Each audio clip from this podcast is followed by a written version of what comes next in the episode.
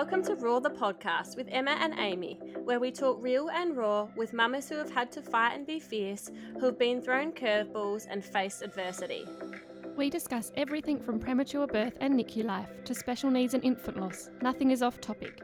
We hope that by opening up and being vulnerable, we can break down the walls and start to remove some of the shame and stigma associated with these traumatic experiences while helping other mamas feel less alone. I'm Emma, a rural living mum to two preemie and medically complex girls, Hazel Earthside and our warrior Willow up in the stars. And I'm Amy, special needs and medical mama to preemie boys James and Jack, and a fierce advocate for the preemie and special needs community. We don't share your average mama stories, and this isn't your average podcast. Raw is unrefined and breaks through the bullshit of navigating guilt, grief, and trauma. I mean, let's be honest, we've been through more shit than some could ever imagine, so at this point, we don't really have a filter. But with this being said, please note we do talk about sensitive topics in our episodes, which we know can be distressing. We give this warning simply to empower you, our audience, with the knowledge you need to make healthy decisions about how and if you should consume this podcast content. Please take care of yourselves and don't hesitate to ask for help if you need it. And lastly, let us assure you that it's not all bad and sad. Above all, we hope to shine a light on the life changing perspective and appreciation that only these experiences can give you. We share the overwhelming joys and triumphs that our little miracles, both here and in heaven, bring to our lives, and we discuss the inspiration and hope we have gained from this community. While our experiences are individually unique, we are forever a part of something truly special a community of fierce mama bears and their cubs navigating the storm, and together we'll roar. Hey roarers, it's Amy here. Gosh, it's been a hectic couple of weeks for me. Um, I where do I start? We've had COVID. Jack was in hospital for five days. Um, he recently turned three, which was a really exciting day. Um, but yeah, I'm hopeful that after this episode goes live, that we'll start to get back into the routine and swing of things with a few less interruptions. I'm going to keep this intro sharp and short, but I did really want to say a big thank you to our loyal listeners for coming back each week. Doesn't go unnoticed and it absolutely warms our hearts. We'd love if you could do one thing for us this week, each of you. Either share our pod to your social media stories, forward it to someone you know who might need us, or engage on our posts or in the Roarers Facebook group in some way. As the weeks go on, we are receiving less feedback, which is only natural, um, but we obviously want to keep you guys involved and we want to make sure we're reaching our community and chatting about stuff that you want to hear. So please keep up the love. Please keep interacting and letting us know your thoughts, um, your feelings, and each episode, we'd love to hear what really hit home for you guys.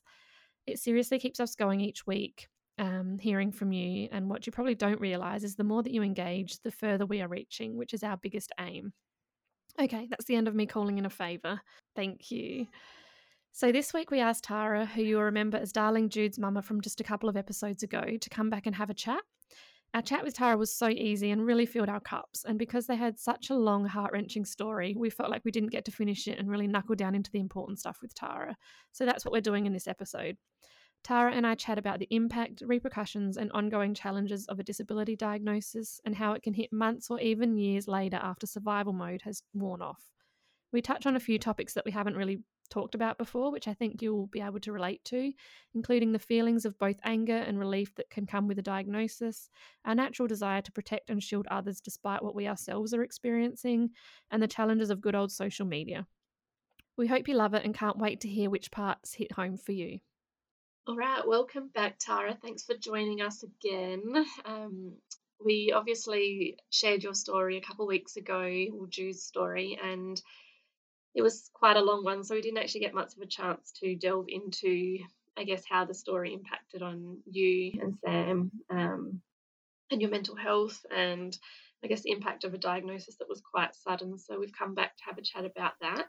Yes, thank you. Thanks for having me back. I really enjoyed speaking with you guys last time. yeah. And I know you said at the end you kind of were, were hoping that you'd be able to um, share a little bit more of yeah the background of the story. So that's why we've had you back because I think it's really important. While obviously your story is super important, it's also um, important that we talk about how that um, affects us emotionally, mentally, um, even you know physically and financially. It's a it's a huge burden, and it comes with a lot of challenges. So I think it's really important that you've come back and yeah, we'll have. I think we'll have a lot to say, and obviously I've got a little bit to share about that as well. But I guess I wanted to ask you first of all how initially Jude's diagnosis was quite sudden and you were just in survival mode. So did it really hit you his diagnosis and everything that happened initially, or did it take you a little bit of time to, I guess, have that hit you? Did it hit you more when you were home, or yeah, when did you find that it started to really have an impact on you? Yeah, I think um, initially we were. It was just so traumatic, and we didn't really have a chance to really take it all in. It was literally, like you said, survival mode. So it wasn't really mm. until you know after a couple of days, we sort of sat down and were like, okay, well, this is what's happening. And I think I've spoken to you about um, like the impact of his brain injury. I don't really think we really understood that either to begin with. Um, yeah. Even when we found out he had the GBS, we didn't understand how detrimental that was going to be to him. We knew he was sick, but we just couldn't comprehend how sick he was and what was going to happen from there. So obviously the repercussions of that. So I feel like yeah, yeah, it definitely took us a little while to get our heads around it, and we didn't even have that time together to really talk about it much. You know, we were in the the PICU and yeah. um, just yeah. focusing on him, and we didn't really have that one-on-one time at night or anything because I was staying at the hospital and Sam was going home, and then we would swap. Yeah. So I feel like we yeah, didn't really get much time to process that until later on. Yeah, and you do like I say this a lot about the NICU as well. When James was born, um, you just deal with what's in front of you every day, and you don't actually realize. You know, he, James was born with a life-threatening platelet disorder, so his platelets were severe when he was born, and we were told that he might not survive. And at that time, you you just I don't even think I understood yeah the complications that could have happened from that and just how vulnerable that situation was until probably months later when I got home and actually had a chance to almost do my own research and to um, think back on it because yeah in that moment you are just you, you almost don't even have the capacity to no.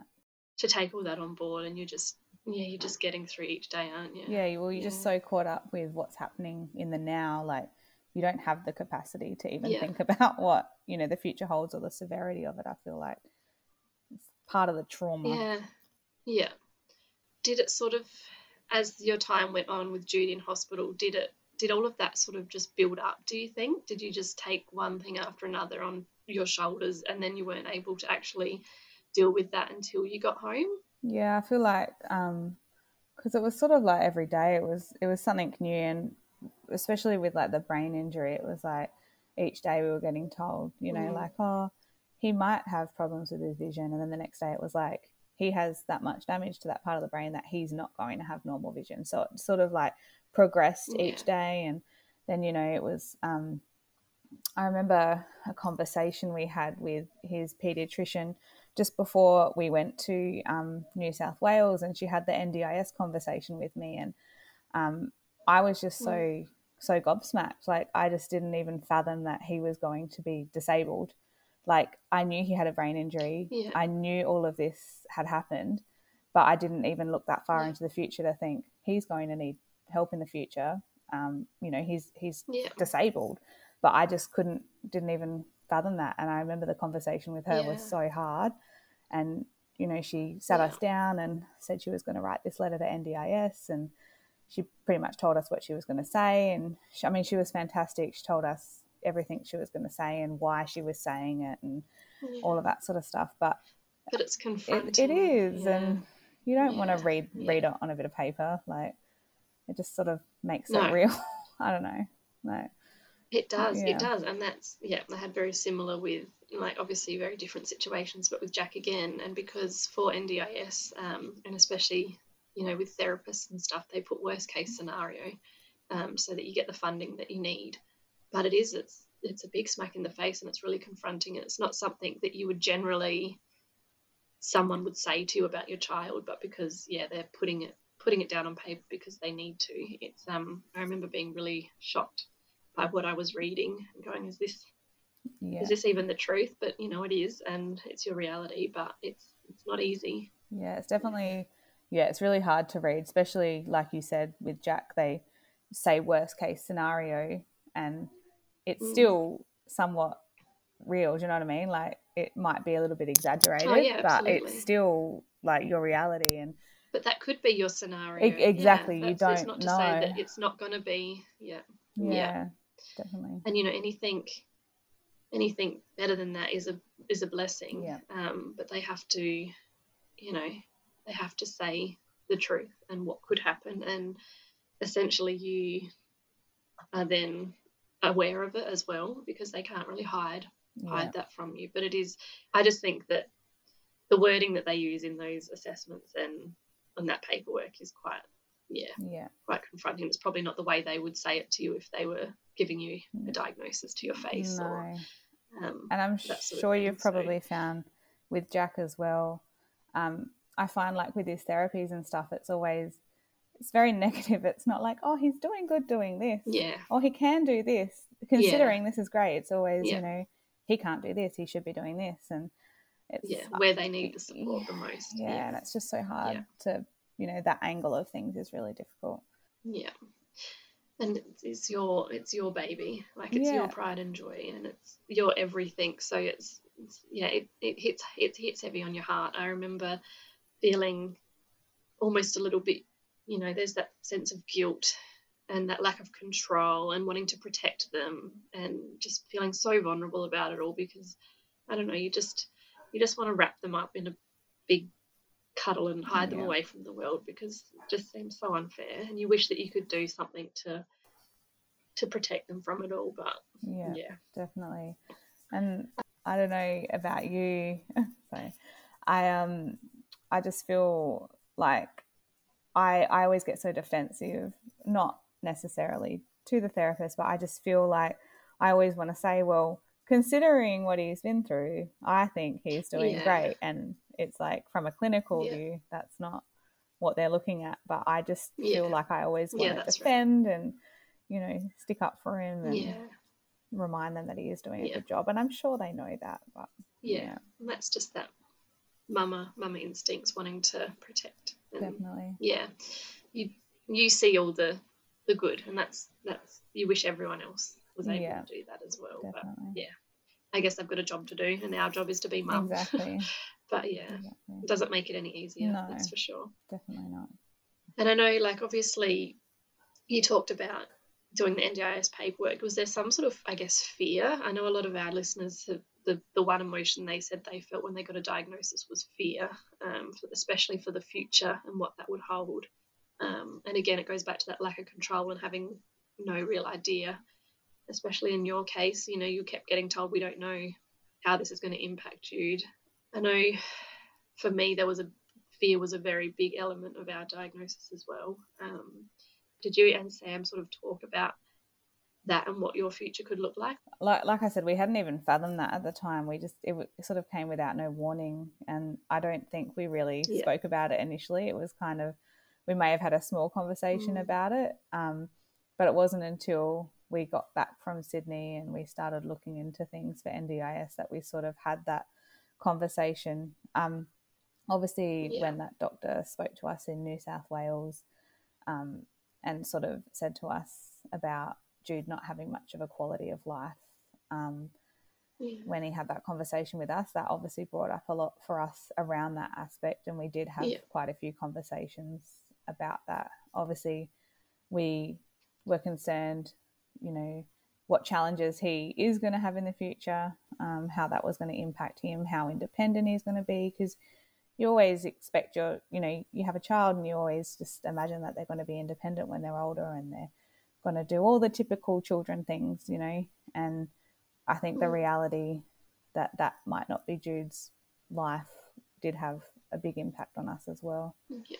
So how did it affect your mental health? Like, have you have you experienced any sort of, you know, I guess, symptoms of, you know, anxiety, depression, flashbacks, or anything from that time? I'd say I definitely suffer from anxiety.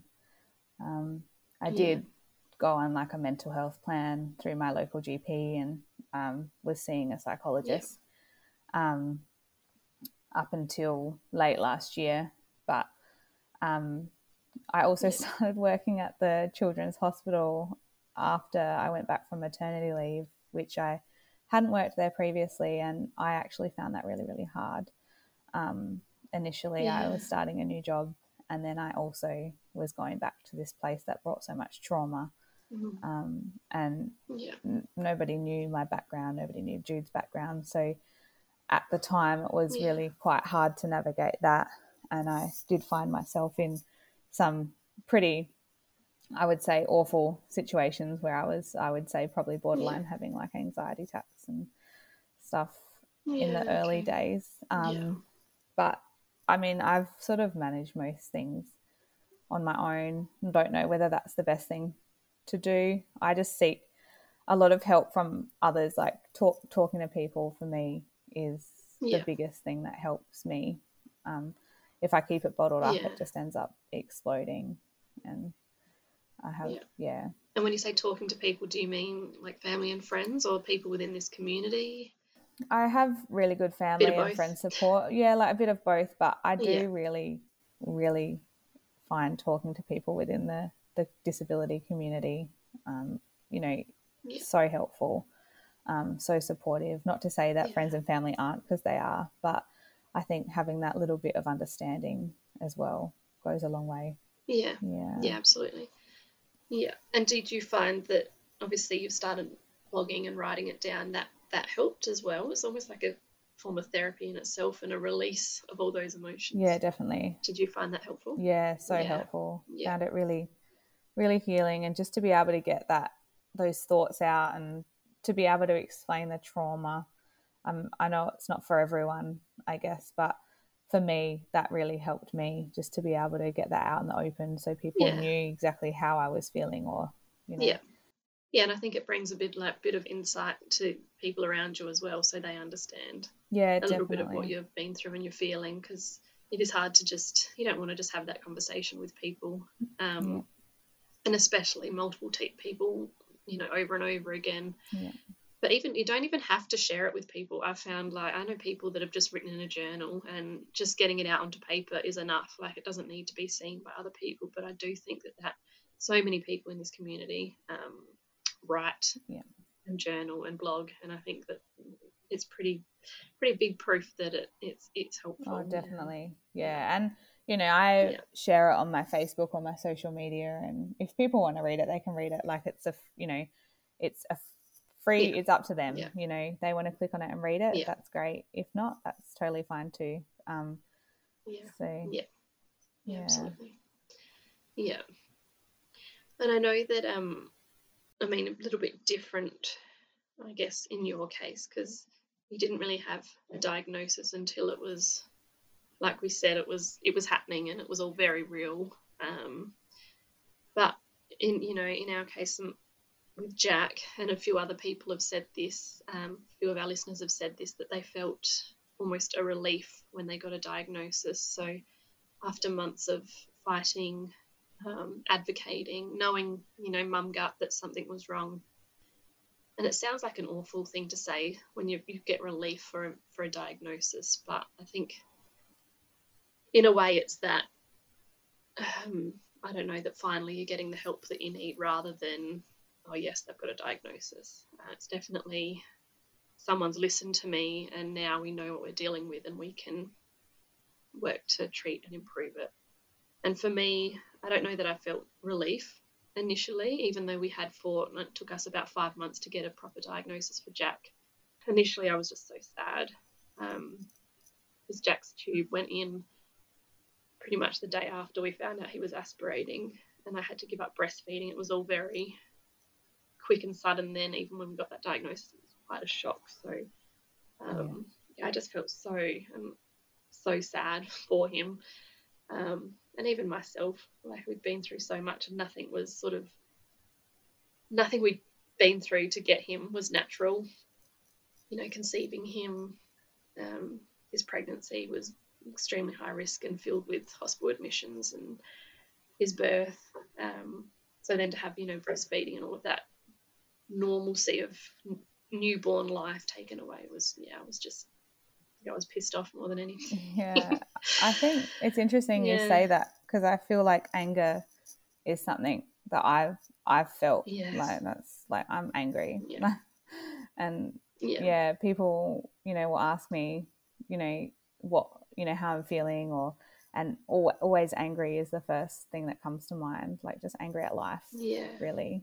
Um, Yeah. That sounds really bitter, And that whole but No, but it is, and it's like it's that fine line between you know not trying to click the unfair button too much or say Yeah. why me, but at the same time you need to you need to feel those emotions because it is unfair yeah, and it yeah you do of course you don't you wish that that hadn't happened to you and you're angry that it's happened to you. It's yeah, only natural. exactly. But I uh, I I think I'm still angry. Yeah. Yeah, I don't think I Okay. ever will not be angry. everyone's like, oh, yeah, everyone's like, oh, you go through stages, you know, you'll be angry and then you'll um, feel sad. And I was like, no, I'm still bloody angry. Yeah. I don't think that'll ever go away. It's like um, the seven stages of grief, and they've got all the other stages. I'm like, no, I think Yeah. I'm stuck on angry. I think it's just uh, yeah, I can't yeah, seem to move past it. yeah, I think, I think it's still, I think I'll always have a bit of anger and bitterness over this stage of our life, Yeah, even when we're well past it. Yeah. Because it is, it's that loss again, that loss, and that you're grieving again, you're grieving something that didn't go the way that you had hoped yeah, and expected, and that'll always hold a little bit of bitterness and resentment, and yeah, Yeah. definitely. that's completely normal. Yeah. I Yeah. um, yeah. I we just had Easter, and I actually really struggled around Easter, just sort of seeing Mm, like right. all the like you know all these kids that are Jude's age doing like Easter egg hunts, and they obviously understand Yeah. the the you know what they're doing and they're searching for eggs and I, I've had so many people you know did Jude, Jude enjoy his egg hunt or is Jude doing an egg hunt is he excited for Easter bunny? I was like he's got no idea. Um Yeah. you know and we didn't do an egg hunt or anything. And I know it's such a small thing. Like we still spent time with family and had a great time and everything. But I think like the grief of missing out on those sorts of things is really hard as well. Um Yeah. And it's not a small thing. I think we downplay it so much. Like we're just so used to going, oh, but you know, it could be, you know, it could be worse, or that's a small thing, or I know there's bigger issues, but it is a big thing to us. Um, and it's, I think we need to acknowledge that because, yeah, we just seem to get so good at putting on a brave face and wiping these things under the table. And I remember you actually messaged me when you were struggling with Easter. Um, and this is like this is where I, I just feel like the more we talk about it and openly share these feelings, the the better people are going to understand it. But it's hard. It's really hard Mm. to go onto your social media and be like, I'm pissed off because your kids are having yeah Easter hunt and mine can't. You can't say that. So it is. There's still this this element of having to keep it a little bit to ourselves and to put a lid on it when, yeah. yeah like it That's why again why we, we reach out to our our tribe, don't we? The people that, that get it. because it almost Yeah. seems like Yeah. you shouldn't be you know upset about it it seems like such a small thing Yeah. and you know we still like i said caught up with family and had a really good time but it's just those little things that really eat you up inside and it is hard to share that with people um, without sounding ungrateful like you said Yeah, yeah. That's the that's the one thing I've always struggled with is Mm. that trying to trying to be vulnerable and show all of the emotions and be real about everything that we've been through, but still showing how grateful I am. Like it's really hard Yeah. to find that balance. Um, and I've had a lot of people, quite a few people, say to me that I do that really well. I show, you know, the the ups and the downs, but never sort of make it look like I'm looking for sympathy or that I'm not grateful. yeah But at the same time, I, you know, it's it's so hard. I kind of do feel like no matter what you share with these sort of stories, you're going to get that that sympathy and that um, pity, yeah um, which is fine. Um, yeah, I'd rather that than people just ignore it altogether Mm. but um yeah it's such a fine line and i don't i i really i've had a couple people you know they're obviously trolls and i know that but i've gotten the whole can't believe you're sharing this photo of your child in this vulnerable situation. You clearly just want people to feel sorry for you. Um, yeah, Yeah. it's just that's that's what makes you question yourself and sharing. And even though you know it's just someone trying to rub you up the wrong way and get a reaction, it does. It it hits it hits you. yeah. That one comment out of the hundreds of Yeah. positive ones. Um, but yeah, I find it really hard as well to share photos. I know when Jude, so when Jude went into hospital and was in PICU, and we, you know, found out he was really, really sick, and we obviously didn't do write anything on social media. We just messaged close friends and family, and then people sort of found out from there. But he had his one month, Yeah. you know, he turned a month old in PICU, and I remember Sam and I having a discussion, and we decided to put a photo up of Jude with his one month little plaque, and um, to just sort of explain what he'd been through, where we're at, and just to keep people that Yeah. didn't know in the loop. yeah, in the loop. Yeah, we had yeah, and we had people messaging us like, you Yeah. know, how's motherhood, how's parenthood, you know, and we're in PICU, and they had no idea, and yeah, um, it was just to sort of make people aware. But I even felt, you know, in that photo, Jude looked terrible. He, I mean, he looked super cute, but Mm. he was hooked up to so many wires, and he still looked so sick. yeah, And you, I feel like you almost Yeah. feel like you need to protect people, protect other people yeah, from what you post.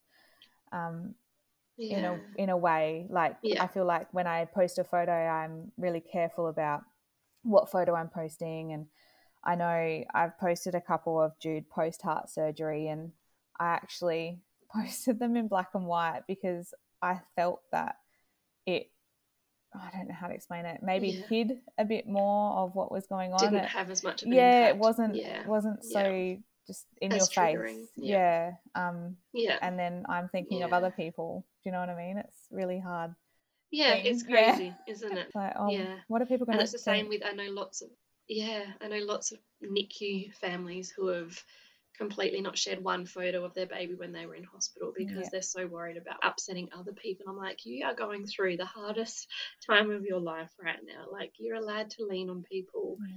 And this is your baby. You should be able to yeah share photos and celebrate them. But I, I understand completely. Like there's this, it, we all go through it. I think every single one Yeah. of us goes through that, and wanting to be to share your story, but not wanting to be too confronting with it. Um, Yeah. But then I just I always go back to this is this is real life. This is Yeah. reality, and we shouldn't have to make it look prettier than it is because Yeah. I guess that's the problem with society, Exactly. isn't it? yeah But anyway, I think we're getting better. And I think, you know, now I'm sure you're the same. I log onto Instagram on my Miracle Mama account. And if I go into my search, you know, just look, browse page, it's just filled Yeah. with with NICU babies and um, children with disabilities and tube feeding babies. And I just love it. I'm like, this is, we, we've come so far. And I think, you know, it's going to be less confronting for people because it's it's more out there now and we're sharing more about yeah, it. definitely Um, but yeah, it's it's the easiest way to keep people in the loop. Like you said, when James was born, um, we obviously shared that he was born and he was early, and and then I reckon nearly probably once a week or even once every few days, I would do an update to everyone because it's just so much easier than trying to message so many people individually. so I just do a post on Facebook um, saying what his what milestones he'd hit or where we were at, and yes, yeah, because you don't I'm like I don't have the time or the headspace to be messaging No. everyone individually to give them an update. So, and putting it on social media it's the same thing as i said before you know if you've got people on your social media that don't want to read about it or comment or like it that's fine like yeah, you know Yeah. they yeah, can it's their unfollow you for a choice, little while. That's so- fine. Yeah, yeah yeah, and I found like. You know, I never got a nasty No. comment on my personal page at all. Yeah. Like your family and friends, like you said, if they don't, if it's if it's triggering or confronting for them, they'll just scroll past. They're not going to go and tell you not to share Exactly. your photos. But um, it, it's a different story when you share it publicly on Instagram. You're opening yourself up to yeah a little bit more crit- criticism. But again, I feel like we've come so far, and I don't, you know, I've been sharing Jack's story for nearly three years now, and like I said, there's only been very few instances where I've had the nasty comments, and they're completely not a personal thing. Yeah. It's just a, they're trolls. yeah Yeah, exactly yeah. All right. So, how about you and Sam? Did you guys, how did he cope with all of this? And did you guys have any sort of impact on your relationship, I guess? Yeah, he, he, Sam's a very sensitive person. Um, he, Yeah. you know, he coped well considering. Um, we were both very supportive to each other, which was really helpful. I think that just the, trauma of it all, we didn't really have a choice. It was like flight or fight, you Yeah. know. Um, Yeah. and it definitely, yeah, yeah. definitely brought us closer. We definitely had our moments, as you can imagine anyone would. Um, Yeah. Some stressful moments and stuff like that. Yeah, it's but the stress. yeah, and I think like he's the only one that really understood how I was feeling because he was the only one that was really going through Yeah. it directly. You know, Um. I could Yeah. talk to my mum and my friends, but at the end of the day, it wasn't their child. Um, you know, it's just it's yeah. I don't know how to explain it, but And they're not living that day in, day out. no, Yeah. and I mean, you know, my mum was, you know, it was her first grandchild, so she was absolutely over the moon with Jude, and obviously still is. But Yeah. that it really impacted her a lot too. But t- for, I, I felt Yeah. like I was protecting her a lot of the time as well. Um, Yes. you know, I do that a lot with my mum too. I feel that. Yeah. Yeah, it's hard. Yeah. And my mum feels stuff so deeply with her kids. Mm. Yeah. So then, when I, I always found if I had bad news to share, I'd really struggle to, to tell my mum because I knew she was going to be hurting so deeply. yeah, Um, and then you do, you feel like you want to protect her from that. yeah, Yeah. I definitely feel that. Yeah. I remember um, Mm. having having to call mum. Um, I've written it in my blog about when we were in Mm. um, emergency and when this was Yeah. all sort of unfolding and just like we're being told this information and then my you know one of my first thoughts is oh my god how am i going to call my mum and tell my mum How am I going to tell? like yeah.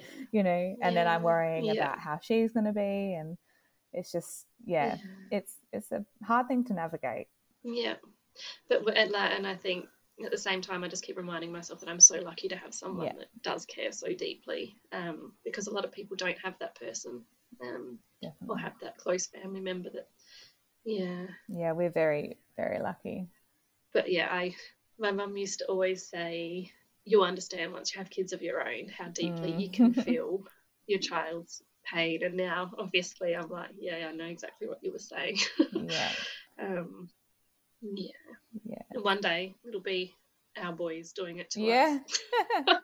yeah Uh, we'll be stressing about them and hopefully not to, for this same reason. But No. yeah, um, yeah, it's that, like we I was saying earlier, that wanting to protect your child no matter what they're going through, no matter what age. I think that extends, yeah and that'll be the yeah, the rest of our life. We've got this, Tara, to I do. know, yeah Yeah.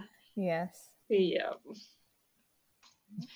And so, what about now? Um, you know, this is obviously going to be quite a long term journey for you guys. Do you, you said that you stopped seeing a psychologist. Um, do you still have bad days? I'm guessing you still have some bad days and bad weeks. And how is your mental health now? And what do you sort of do um, when you are having a bad day to, I guess, gain support? You said talking to people. Is there anything else that you do when you know that you're struggling? Um, yeah, definitely talking to people is the main thing. I do definitely. I have a lot of bad days, but I guess it just comes down to the triggers. Um, you know, every so Yeah. often there might just be something that triggers me, um, and I might Like have a bad few, yeah, like Easter. Yeah. might have a bad few hours. Um, it's not necessarily all day, you know. And I think like it's interesting because even though when we were going through everything, Sam and I were very much on the same page, but I feel like it is a little bit different now in the sense of I think Sam's very much he's just you know Jude's doing great. This is you know all the things he's doing. He tries to sort of block out all of that that stuff that I Yeah. worry about. You know, I'm the warrior and I'm the oh god, what about this? What about that? Um, so you know Yeah. he's kind of like you know we're just going to live in the now. He's doing great, whereas you know I'm like oh my god, Yeah. What's what's going to happen if this happens or so I feel like we're Yes. on sort of different wavelength there, but it's not necessarily a bad thing. We're definitely still there for each other yeah, when we you still yeah. like you balance each other. yeah, out. I think it's Yeah. a, a good thing. Yeah. Um, in terms of what else I do, I don't really do much to be honest. I'm pretty like I'd say I'm pretty bad when I'm bad, if I'm honest. Um, yeah. I'm Yeah. I shut myself off. Um, it's probably not great, not healthy. Um, but the main thing I do is just talking to people. Um, yeah. You sound very much like me, and I think that we just get so used to we've we've had to deal with this Mm, on our own for so long. That's what I keep. I think I've just got so good at blocking everyone out, um, and just almost I don't know how to say this without sounding. I'm not putting anyone down around me, but just that people around me don't understand. So I almost feel what's like I'm not going to get the support that I need if I do reach out. So I just and I've gotten so good at just having you know maybe a bad week, blocking myself away from the world, and then just dealing with it, like getting on with life. I'm like, right, I've had my bad time now. Um, I felt what I had to feel. I've wallowed in my own self pity. yeah, now it's time to pick myself up because you can't just keep doing that. No. You've got to keep going. yeah. Um, That's- the world's not going to stop and wait while you No. lay in bed. That's definitely So, me. um, yeah, Yeah, yeah, and I feel like you know I sh- maybe I should be doing more. Like maybe I should be going for a walk or things like that. But so I, I honestly just feel like I just need that well, that's bloody exhausting. I know, like I just need that bad to have a little bit of a bad time, feel a little bit sorry for myself, you know, and then pick pick yourself up, and it's and you have to do it in your own time. Yeah. Like I, you know, there was. I'm only just now at the point where I'm okay. I'm going for walks. Yeah, I'm playing football. Um, you know, I'm doing these little things that a year or two ago I couldn't even No. have thought twice about. Like the thought of anything for myself was it wasn't even possible to be honest. Like it just wasn't possible. Yeah. Um. So I think you just do have to deal with things in your own time, and I don't know. No one can ever tell you how you're gonna cope and what's best for you. So at the same time, like I know you can reach out for support and stuff, but when I went and saw a psychologist, the things that she was suggesting for me, I was just like, I'm not doing that. Like, yeah, it's not possible. Mm-hmm. And like she was telling me to have, you know, two hours each week to myself. I'm like, no one, not one person No. can tube feed Jack. That is not possible yeah, unless it's, you know, Scott. But then she was telling us we needed to go on a date night once every couple of weeks, and I was like, well, no one else can have Jack, so that's not possible. Like, yeah, it was just like I know I know these are things that I should be doing, and I don't even need you to tell me that. I know that these are things that are going to improve my mental health, but it's physically not possible. yeah, And yeah, I, and I'd even think you know I could have probably managed to go out for a walk once a week or even once every day if I prioritized that, but it was just not on my yeah, list of priorities. yeah. No I'm the same. Yeah.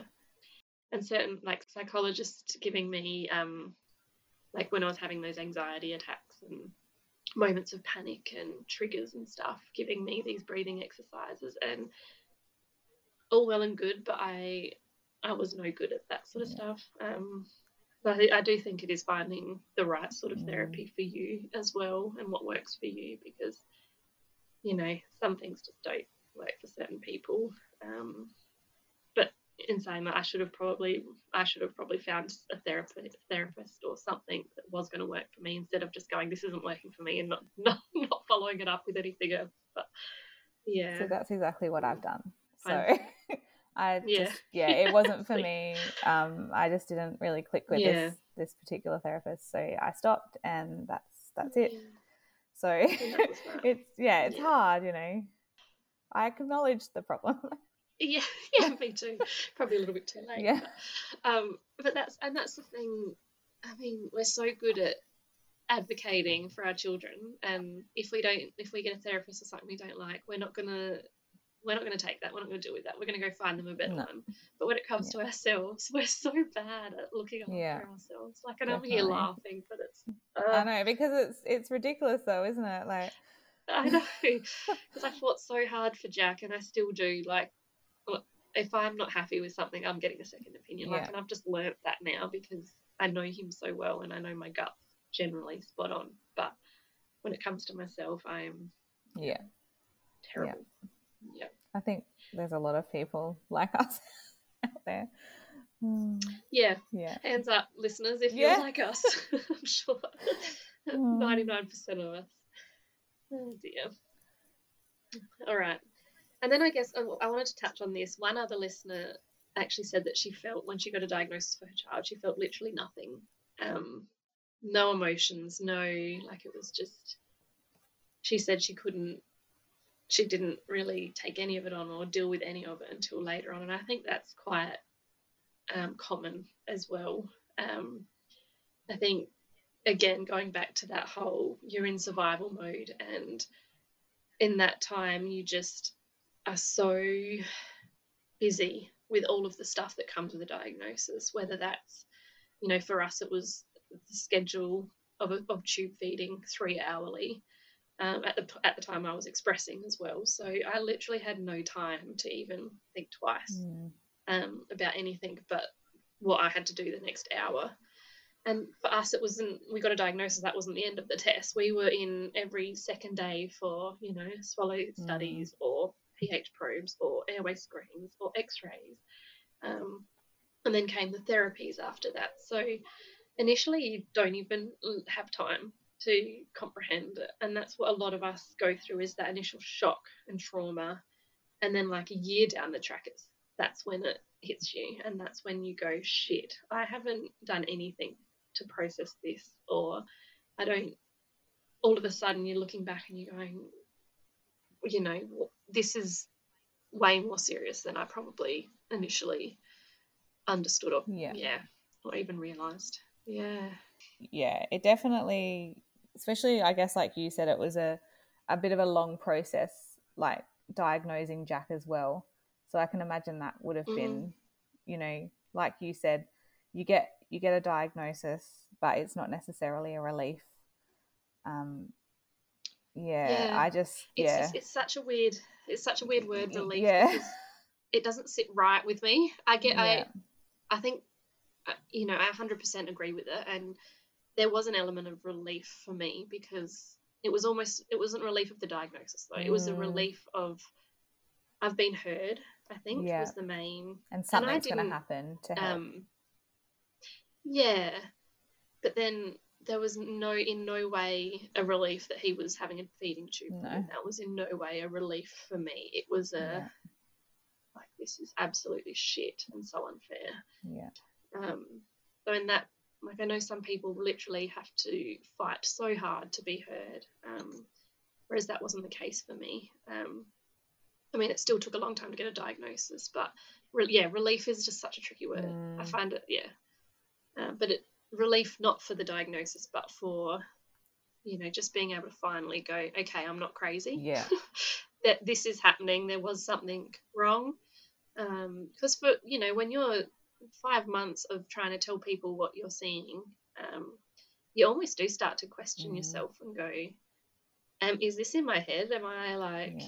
making up these symptoms and it's stupid because i knew yeah. i wasn't um, again even more so being a nurse, I knew that Jack was working hard to breathe. I knew um, that that wasn't normal. Mm. Um, and his coughing and spluttering and constant hospital admissions. I mean, clearly not yeah. not a normal experience, but um, you do. You start to go, and even Scott, because he used to go. Maybe he is just. It is just his preemie lungs, or maybe it is just that he's got an older brother that keeps bringing home germs. And like, once he started saying that, I was like, well, maybe it is. You know, maybe yeah. I am just looking for stuff that's not there. So I think that was the relief. It was almost like, okay, I'm not. Yeah, I'm not yeah. crazy. Yeah. I think that's what I was yeah. trying to say. Like what Sam's sort of like. He's he's sort of like that. Like, oh, there's obviously an explanation behind it, or you know, like maybe it's just this, maybe it's sort of yes. normal. And I'm like, no, it's not normal. Like, listen to me. I know. Back what me up it, here. The men that have these. Yeah. Yeah. yeah. Scott, we're we're oh, we're so similar. Scott's Scott's very much the same, especially like we've recently had COVID and um, Jack was quite flat and awful um, for four days. And I'm just, I am, I do have high anxiety about his health. I'm not going to lie. Like I probably look for stuff a lot more than Scott would, and that's again comes down to the fact that I'm a nurse mm. and I know what I'm looking for.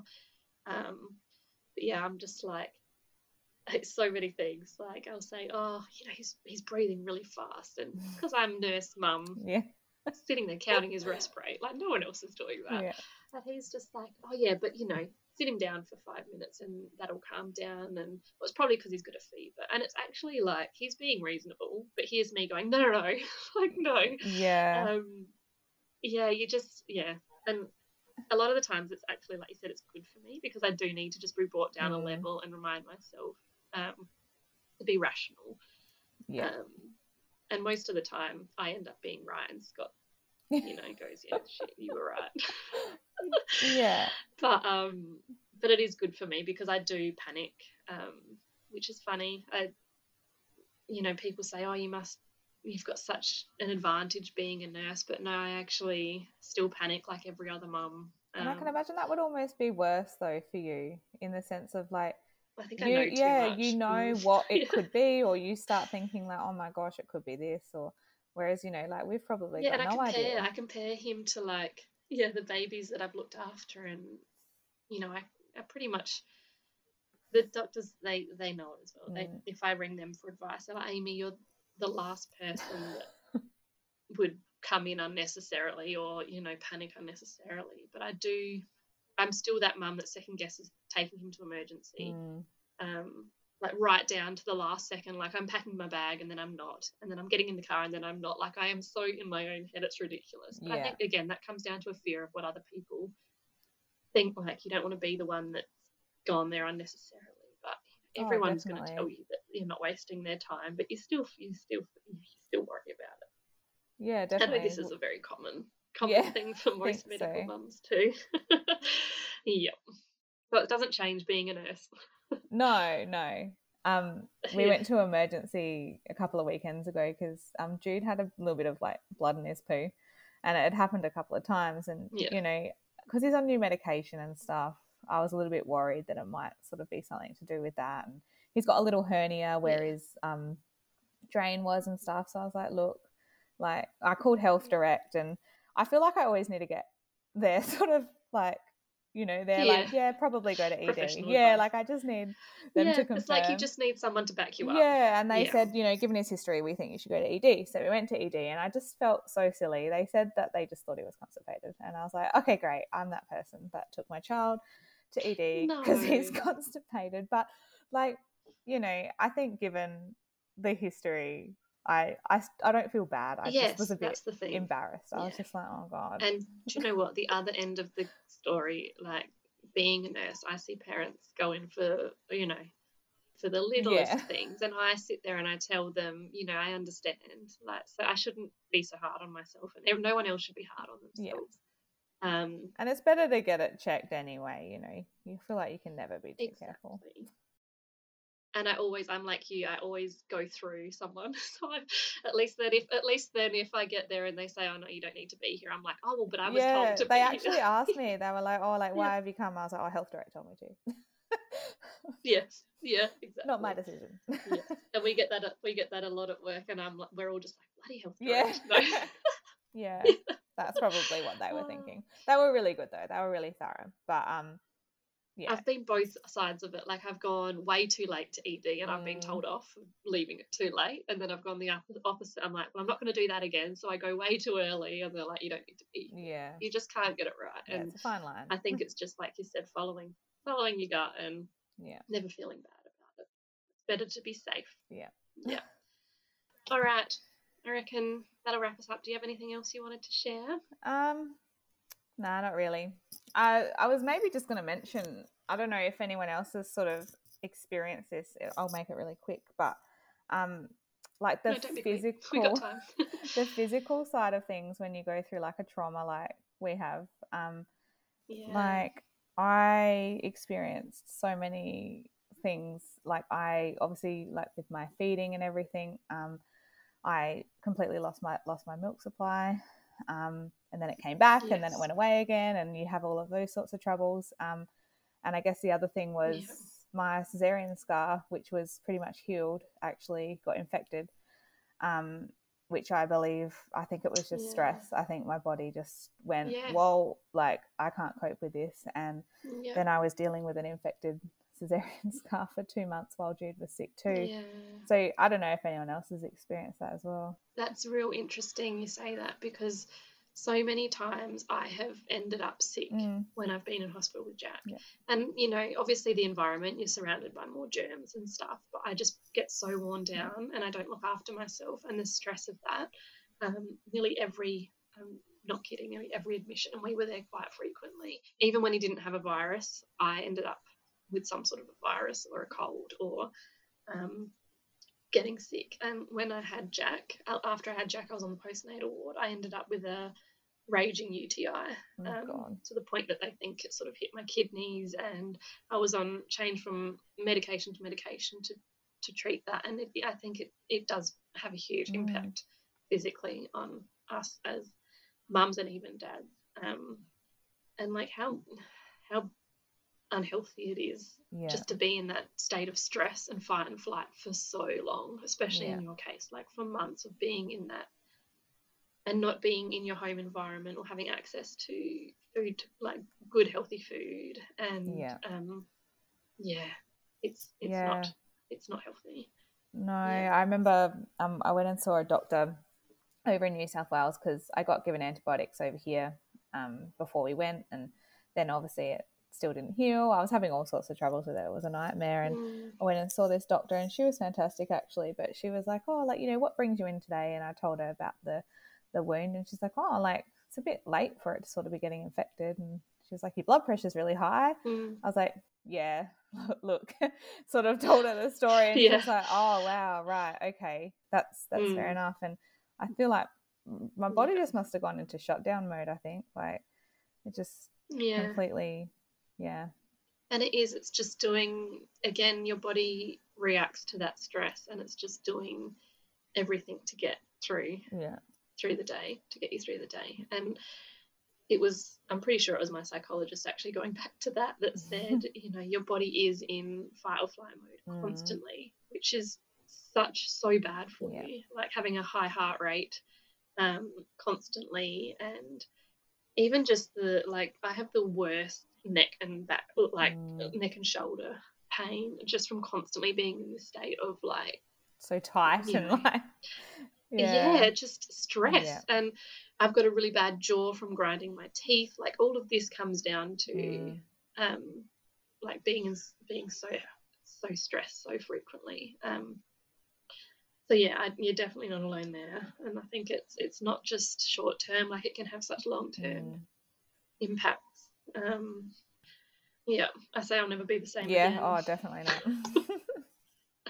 My body's just like Yeah. a ninety-year-old I feel grandma. But yeah, Mm.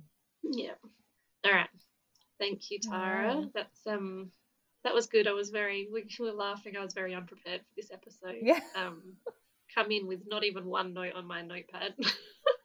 not even one Did it- question, but um, yeah, it's I, we've had a lovely chat again, and it does. It's nice when it just flows.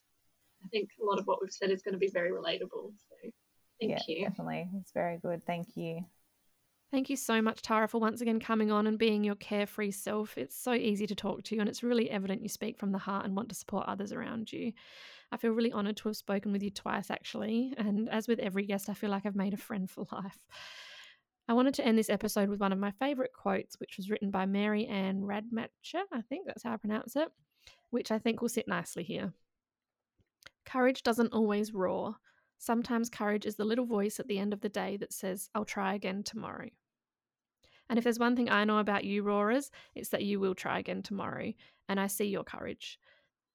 I hope you all have a lovely week, and we'll be back in your ears next Monday with very special guests Casey and Trent Brooks, two truly inspirational members of the Preemie, NICU, and Lost community. Bye, guys. Love you all.